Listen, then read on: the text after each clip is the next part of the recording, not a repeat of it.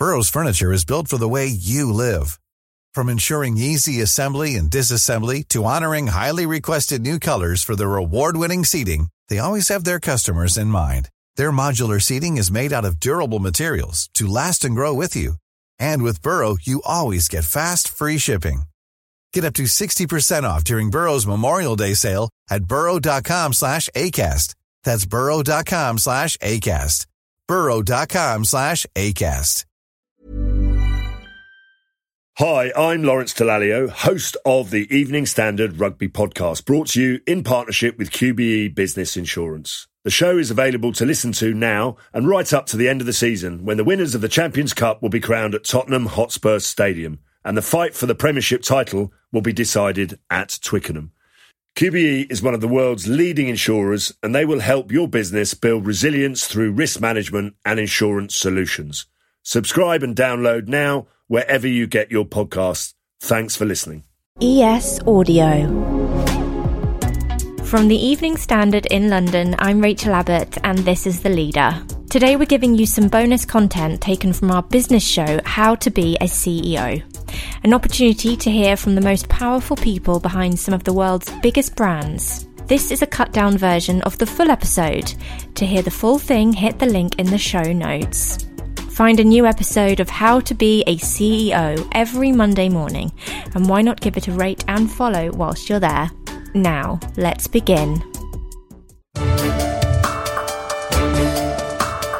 It'd be a bit mean, but if you walked into pretty much any financial organisation on Wall Street or elsewhere and whispered, CFA you'd hear the coffee cups drop and possibly some weeping. The Chartered Financial Analyst qualification is known as the world's toughest exam, which also makes it one of the most sought after. The pass rate for level 1 of 3 was 36% last February. A lot of people fail first time round. Yes, I would be one of those people falling asleep in the exam.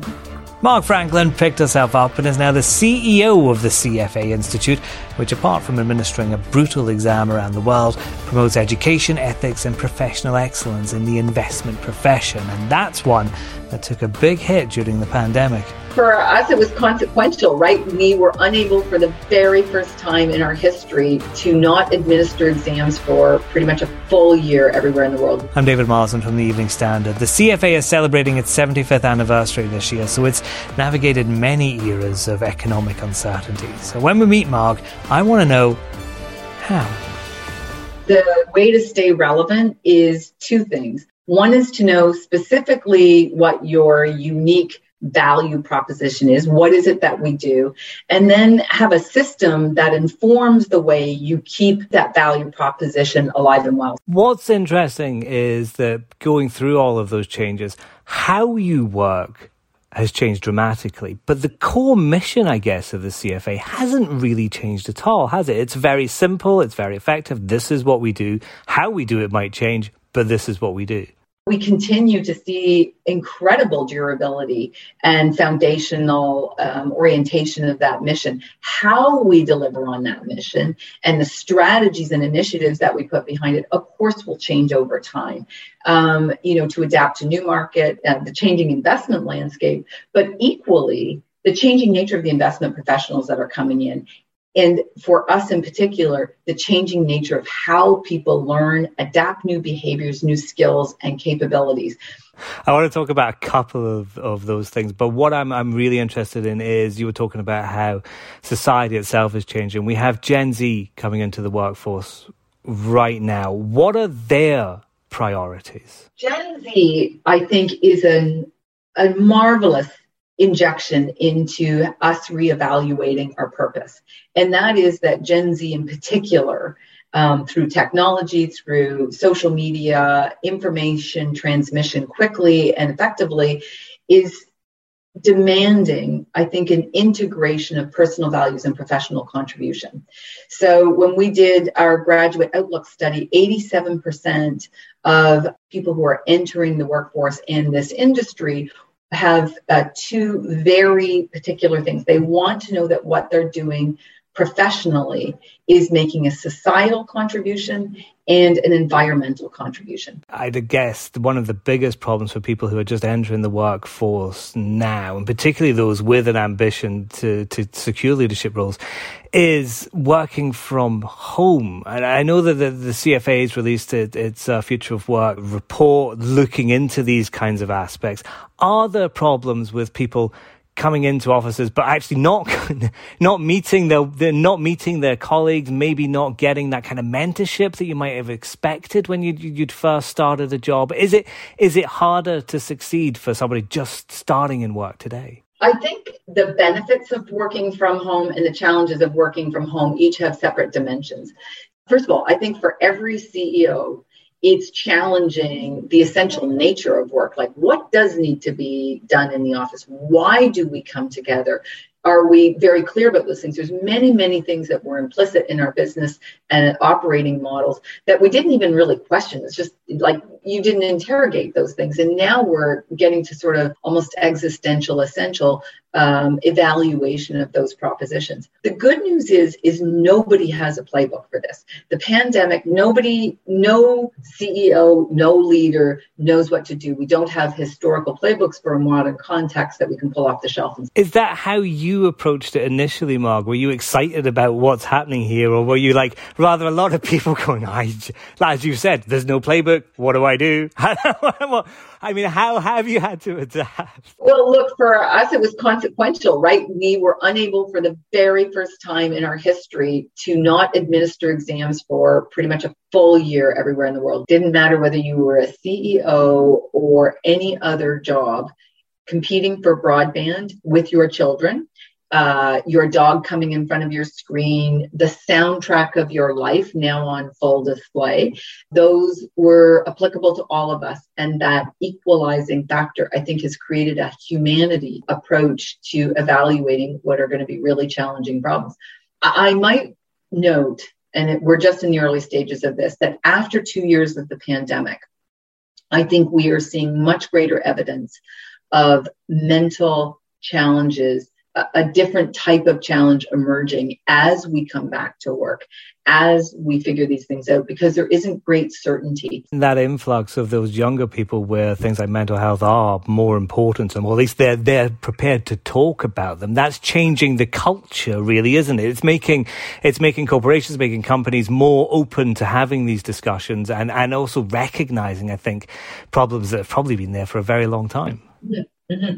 I think it's a tricky period um, because when you get into these spaces, like we're not experts on this, right? And you're really having to deal with it. No matter what you do as a CEO, you know, even with the best of intentions and with the best data and information that you have at the moment and the best instincts, I think we're being asked to be much to use our experience and our technical skills and our professional skills but in a more instinctive way as we navigate through this, you will not be able to satisfy all of your employees, all of your constituents. And uh, I think the discourse that's going on in society, in companies, in you know amongst stakeholders is um, one we've never really seen before. Speed and transmission of information, democratic platforms, um, you know, create an interesting challenge for CEOs. Let's go to the ads now, and while they're on, do please hit the follow button on your podcast provider. We'll be back after these.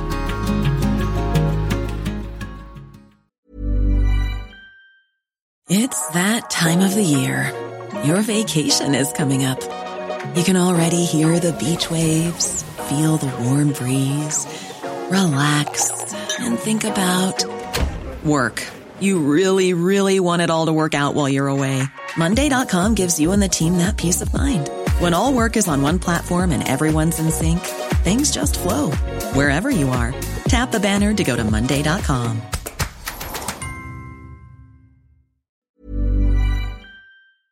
Hi, I'm Lawrence Dallaglio, host of the Evening Standard Rugby Podcast, brought to you in partnership with QBE Business Insurance. The show is available to listen to now and right up to the end of the season when the winners of the Champions Cup will be crowned at Tottenham Hotspur Stadium and the fight for the Premiership title will be decided at Twickenham.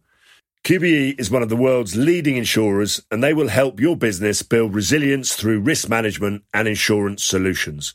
Subscribe and download now wherever you get your podcasts. Thanks for listening.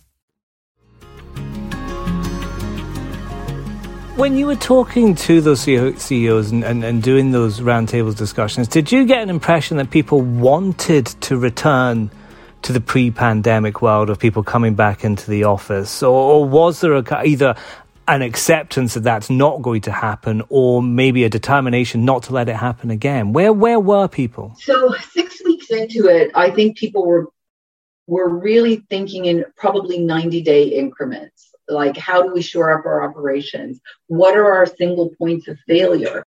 People started to talk about very early on resiliency through redundancy had this just in time just financially calibrated system maybe not thought about risk in the same way so really rich and robust discussions and i don't think anybody had a clue whether we were going back soon or whether we would be in for the long haul so i think it was an opportunity to really evaluate how the system was holding up and really to think about our people in a very different way. You had to cancel the exams for the first time in your history. I mean, how have you brought people back into doing stuff? How did you keep people, you know, look, it might be a year, it might even be longer, but we, we really want you to stay in. How did you encourage those people to, to stay involved with the CFA? Those candidates that had been deferred had, you think about performing for a sports athlete. You know, they train and they train and they train for this particular moment and peak for performance on the day that you have to perform.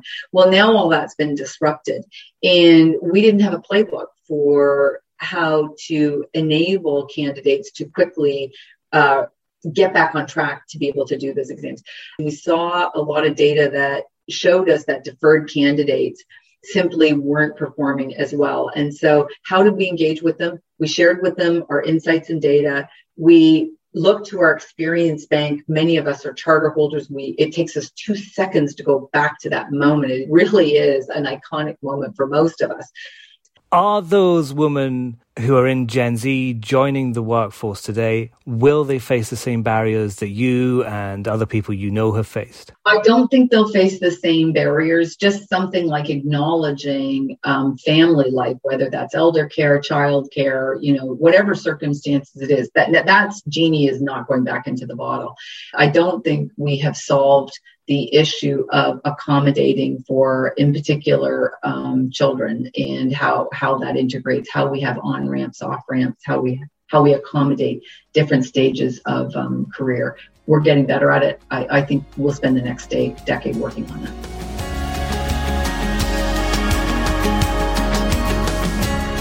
That was Marg Franklin of the CFA Institute. For the latest and best business news, read the Evening Standard newspaper or head to standard.co.uk forward slash business. How to be a CEO is back first thing on Monday morning. We'd love to see you again. Hi, I'm Lawrence Dallaglio, host of the Evening Standard Rugby Podcast, brought to you in partnership with QBE Business Insurance. The show is available to listen to now and right up to the end of the season when the winners of the Champions Cup will be crowned at Tottenham Hotspur Stadium and the fight for the Premiership title will be decided at Twickenham. QBE is one of the world's leading insurers and they will help your business build resilience through risk management and insurance solutions. Subscribe and download now wherever you get your podcasts. Thanks for listening. Small details are big surfaces Tight corners are odd shapes? Flat, rounded, textured, or tall? Whatever your next project, there's a spray paint pattern that's just right. Because Rust-Oleum Custom Spray 5 and 1 gives you control with five different spray patterns. So you can tackle nooks, crannies, edges, and curves without worrying about drips, runs, uneven coverage, or anything else. Custom Spray 5 and 1. Only from Rust